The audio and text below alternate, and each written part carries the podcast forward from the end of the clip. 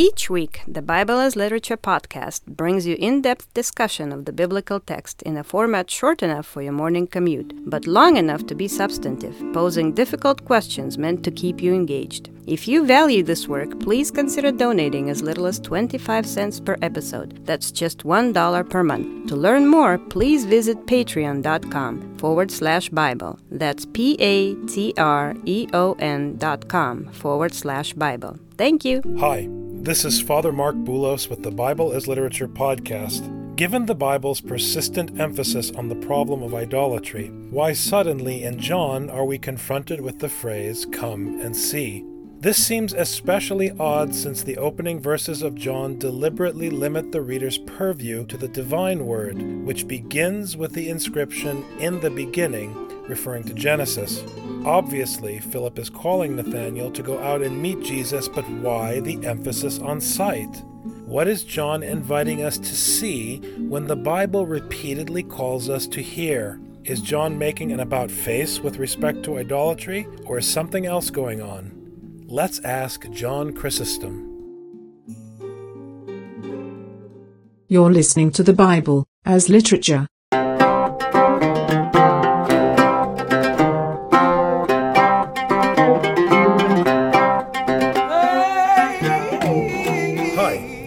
Father Marc Boulos. And this is Dr. Richard Benton. And you are listening to episode 59 of the Bible as Literature podcast. And before we start, I just want to say that last year we celebrated, after 12 months of programming, 100,000 downloads. Here we are in March, and we've already seen 50,000 downloads on the podcast. So I just want to say thank you to our listeners for your support and for continuing to stick with the podcast and share it with your friends. Yeah, thank God for the support. Let's talk about this Sunday. You had some questions about this Sunday, Richard? What were your questions? This Sunday in the lectionary was the reading from John chapter 1. And the line that so many people love to use come and see. And it's always something about come see us come see how we do things come see our stuff right. come see how wonderful we are. Right. and it's always come see us. But the funny thing is in john chapter 1 we don't see that this is about us that we're going to go see. So can you explain how you were able to apply this in the context where it actually appears? Well this expression come and see in john is extremely problematic scripturally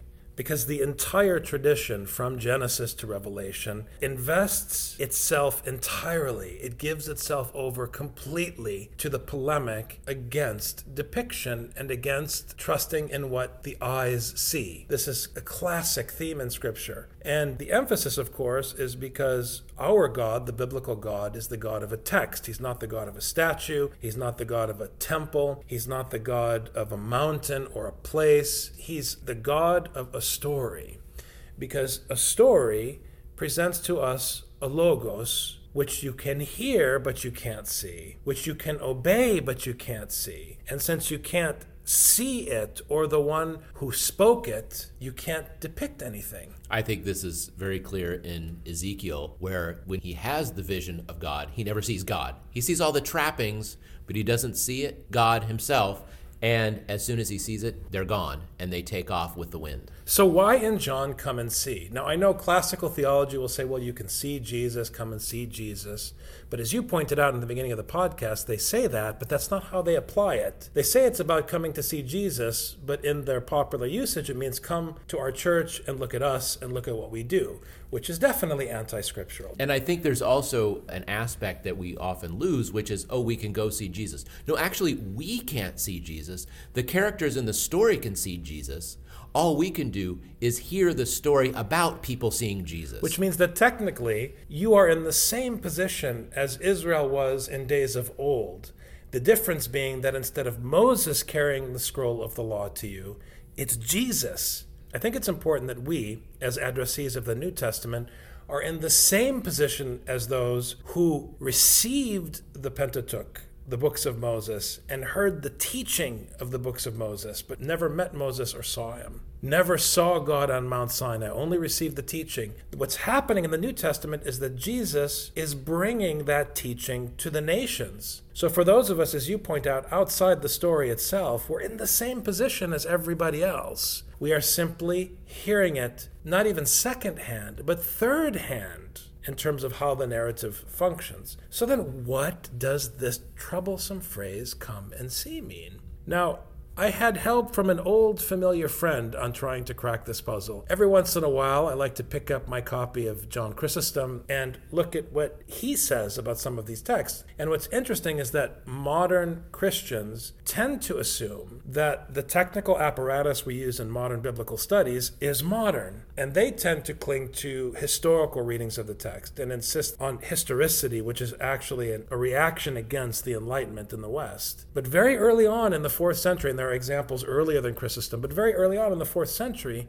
John Chrysostom was looking at the differences between Luke and Matthew and John, and he wasn't saying which one is true, which way did it really happen. He was asking the question in his sermons openly why would John approach it this way and Luke approach it this way? In other words, what is the author saying? Not what happened really, what did Jesus really say or do, but what is Luke saying versus what is John saying? And Chrysostom points out that in Luke, when people are trying to follow Jesus, the response is that foxes have holes and birds have nests, but the Son of Man has no place to lay his head, which is thoroughly scriptural and really embodies so much of the scriptural tradition because Jesus is saying, Look, you want to follow me? I'm going nowhere. I don't have a home. My home is the kingdom of my Father and everything here for me is temporary. And I'm a homeless man. I have no place to lay my head. You want to follow me? You become homeless. He's constantly on his way. Constantly on his way, the odos, right? He's on the way towards the kingdom under the instruction of his father. But then you have this example in John where people want to follow Jesus. And the first time you hear, come and see, what happens is they want to follow him, and he says, okay, come and see, and I'll show you. But this kind of jumps out at you because you're expecting Jesus to say, I don't have a place to lay my head. This is Chrysostom's point. Right. It seems like it's a contradiction. Right. But this observation, which is a scientific observation, I mean, Chrysostom is doing scholarship. He's simply pointing out that in this example, you have something different than in this example. But then that work that Chrysostom did, the work of observation and attentiveness to the text, the science of attentiveness, opened up a world of possibilities for me in my reading of the text, especially when I have now insights brought to bear by Chrysostom and insights brought to bear by Tarazi, for example. I can look at these two readings and say, okay, based on the data that Tarazi is presenting and the data that Chrysostom is presenting, what might be going on here based on my own struggle with the text? So then you come to the second example of come and see. And in this example, Philip is specifically asking Nathanael to leave Israel. The fig tree is the metaphor of Israel. This is Tarazi's point. But to actually get up and go out into Nazareth, go out to Nazareth, the Nazareth of the Gentiles, which in the story of John, the character confesses what good can come out of Nazareth. So Jesus is saying, Come and see. And then Philip is echoing Jesus, Come and see. But you're being asked to come out into the land of the sinners. What you're being asked to see is not the temple in Jerusalem or the people of what human beings call the holy city. You're not being asked to go see the synagogue or to see what's happening in the religious community. You're being asked to go out into the wilderness and to see the place. And this is what's powerful about Chrysostom's insight. I understand that Philip is inviting Nathanael to see Jesus. But when you look at it in context of what Chrysostom is saying, they are being invited to go see where Jesus is. And he's in Nazareth. And this is fundamentally in contradiction with what people say all the time on the first Sunday of Lent and come and see and look at us and this is what we painted or this is what we built or this is how we sing. Because it's not just that they're inviting them to look at the works of men's hands. They are inviting them to sit under the fig tree with Nathanael. Now, Tarazi points out that the name Nathanael, given by God, implies God's gift. So the inside community, the religious community, behaves as though they are God's gift, sitting on their rear end under the tree which God provided, as we read in Jonah. Mm-hmm. If you start to really mix our metaphors.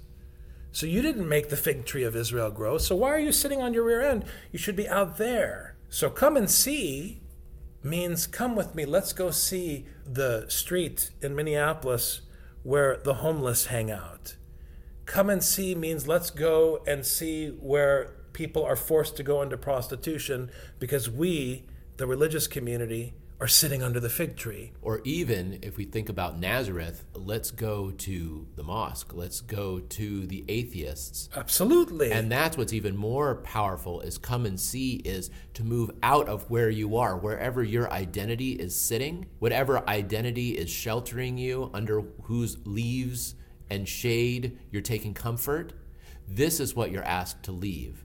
And this is what God gave is the ability to then move out from this shelter. I mean, I mentioned Ezekiel a moment ago. God came to Babylonia to give his word to Ezekiel. God goes out. That's why God has to have a chariot. God can't be in a temple because God can't just sit.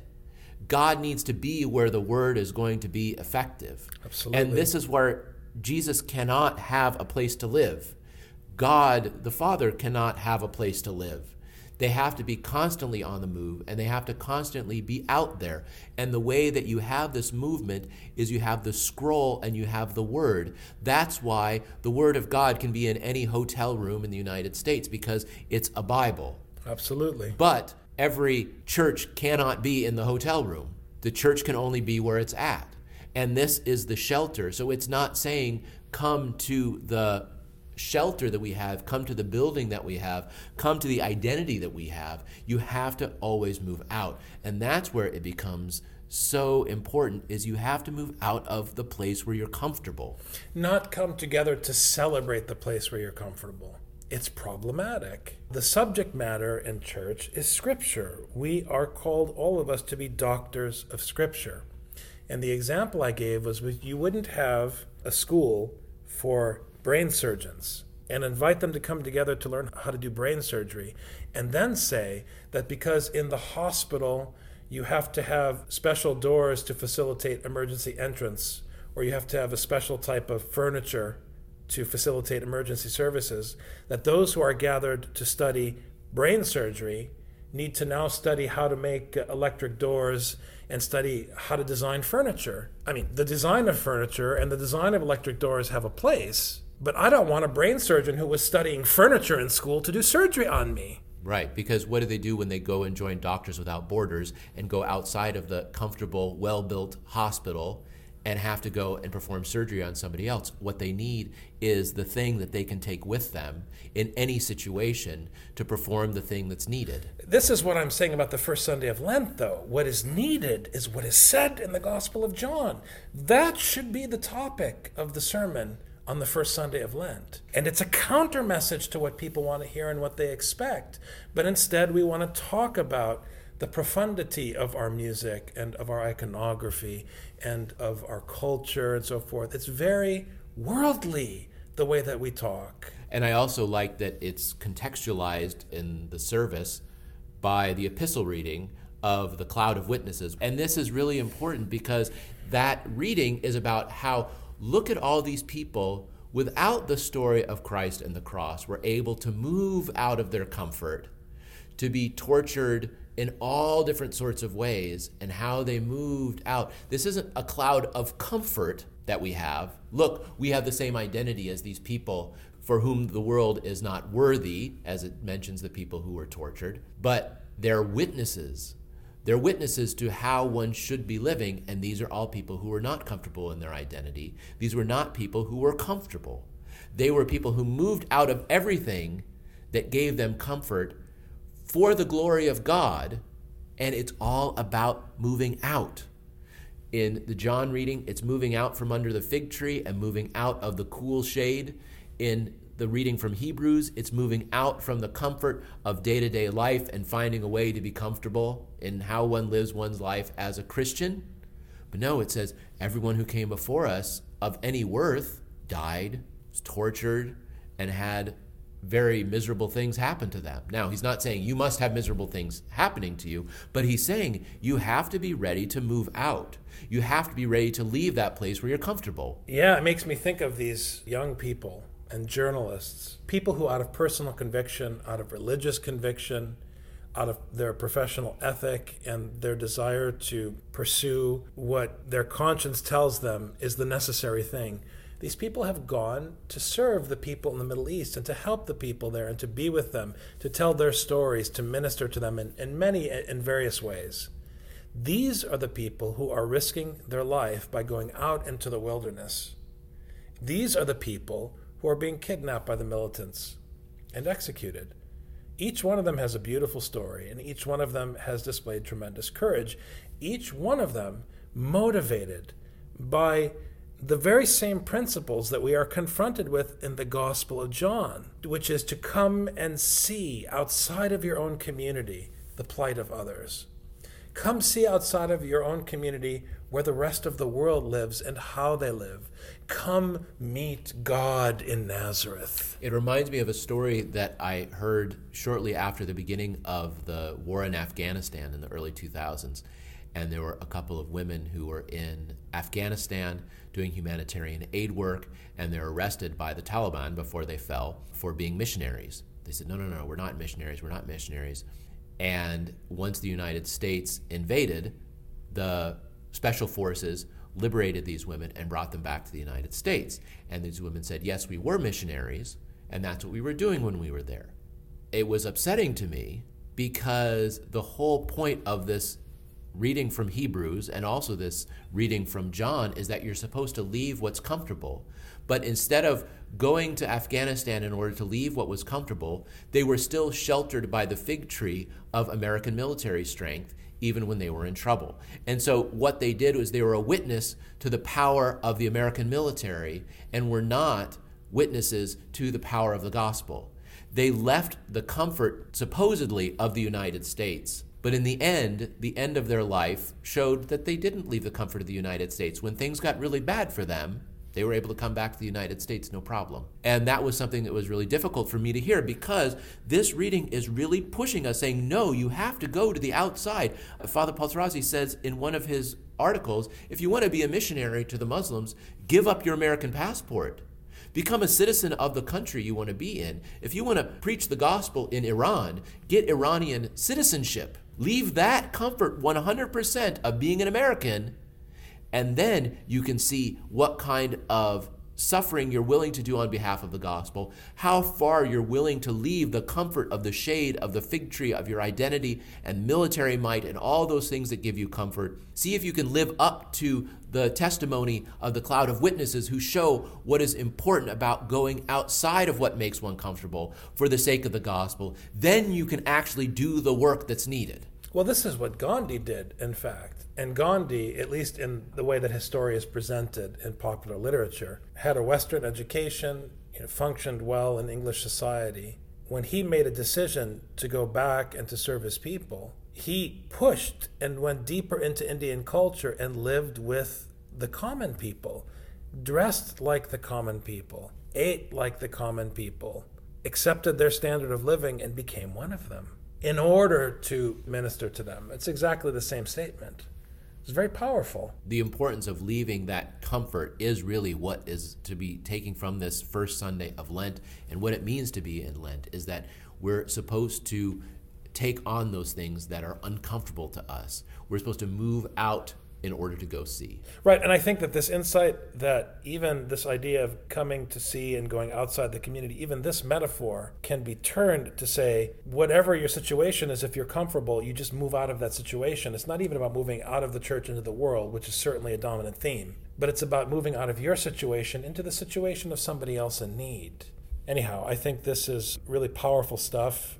And it's my hope that people will hear the Word of God and at least consider its proposition and consider the possibility that they might let go of the things that they cling to for the sake of others. If people are willing to give up those things that make them comfortable for the sake of the gospel, or understand the witness and the testimony against them for accepting what's comfortable without a second thought, I think this can move us to the place that we need to be. That's a great way to end this program on the first week of Lent. Thanks very much. Well, we're, we're now starting the second week of Lent.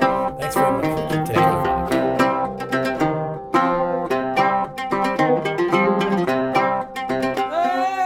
heard the Bible as literature. Thanks for listening. The Bible as Literature is a production of the Ephesus School Network.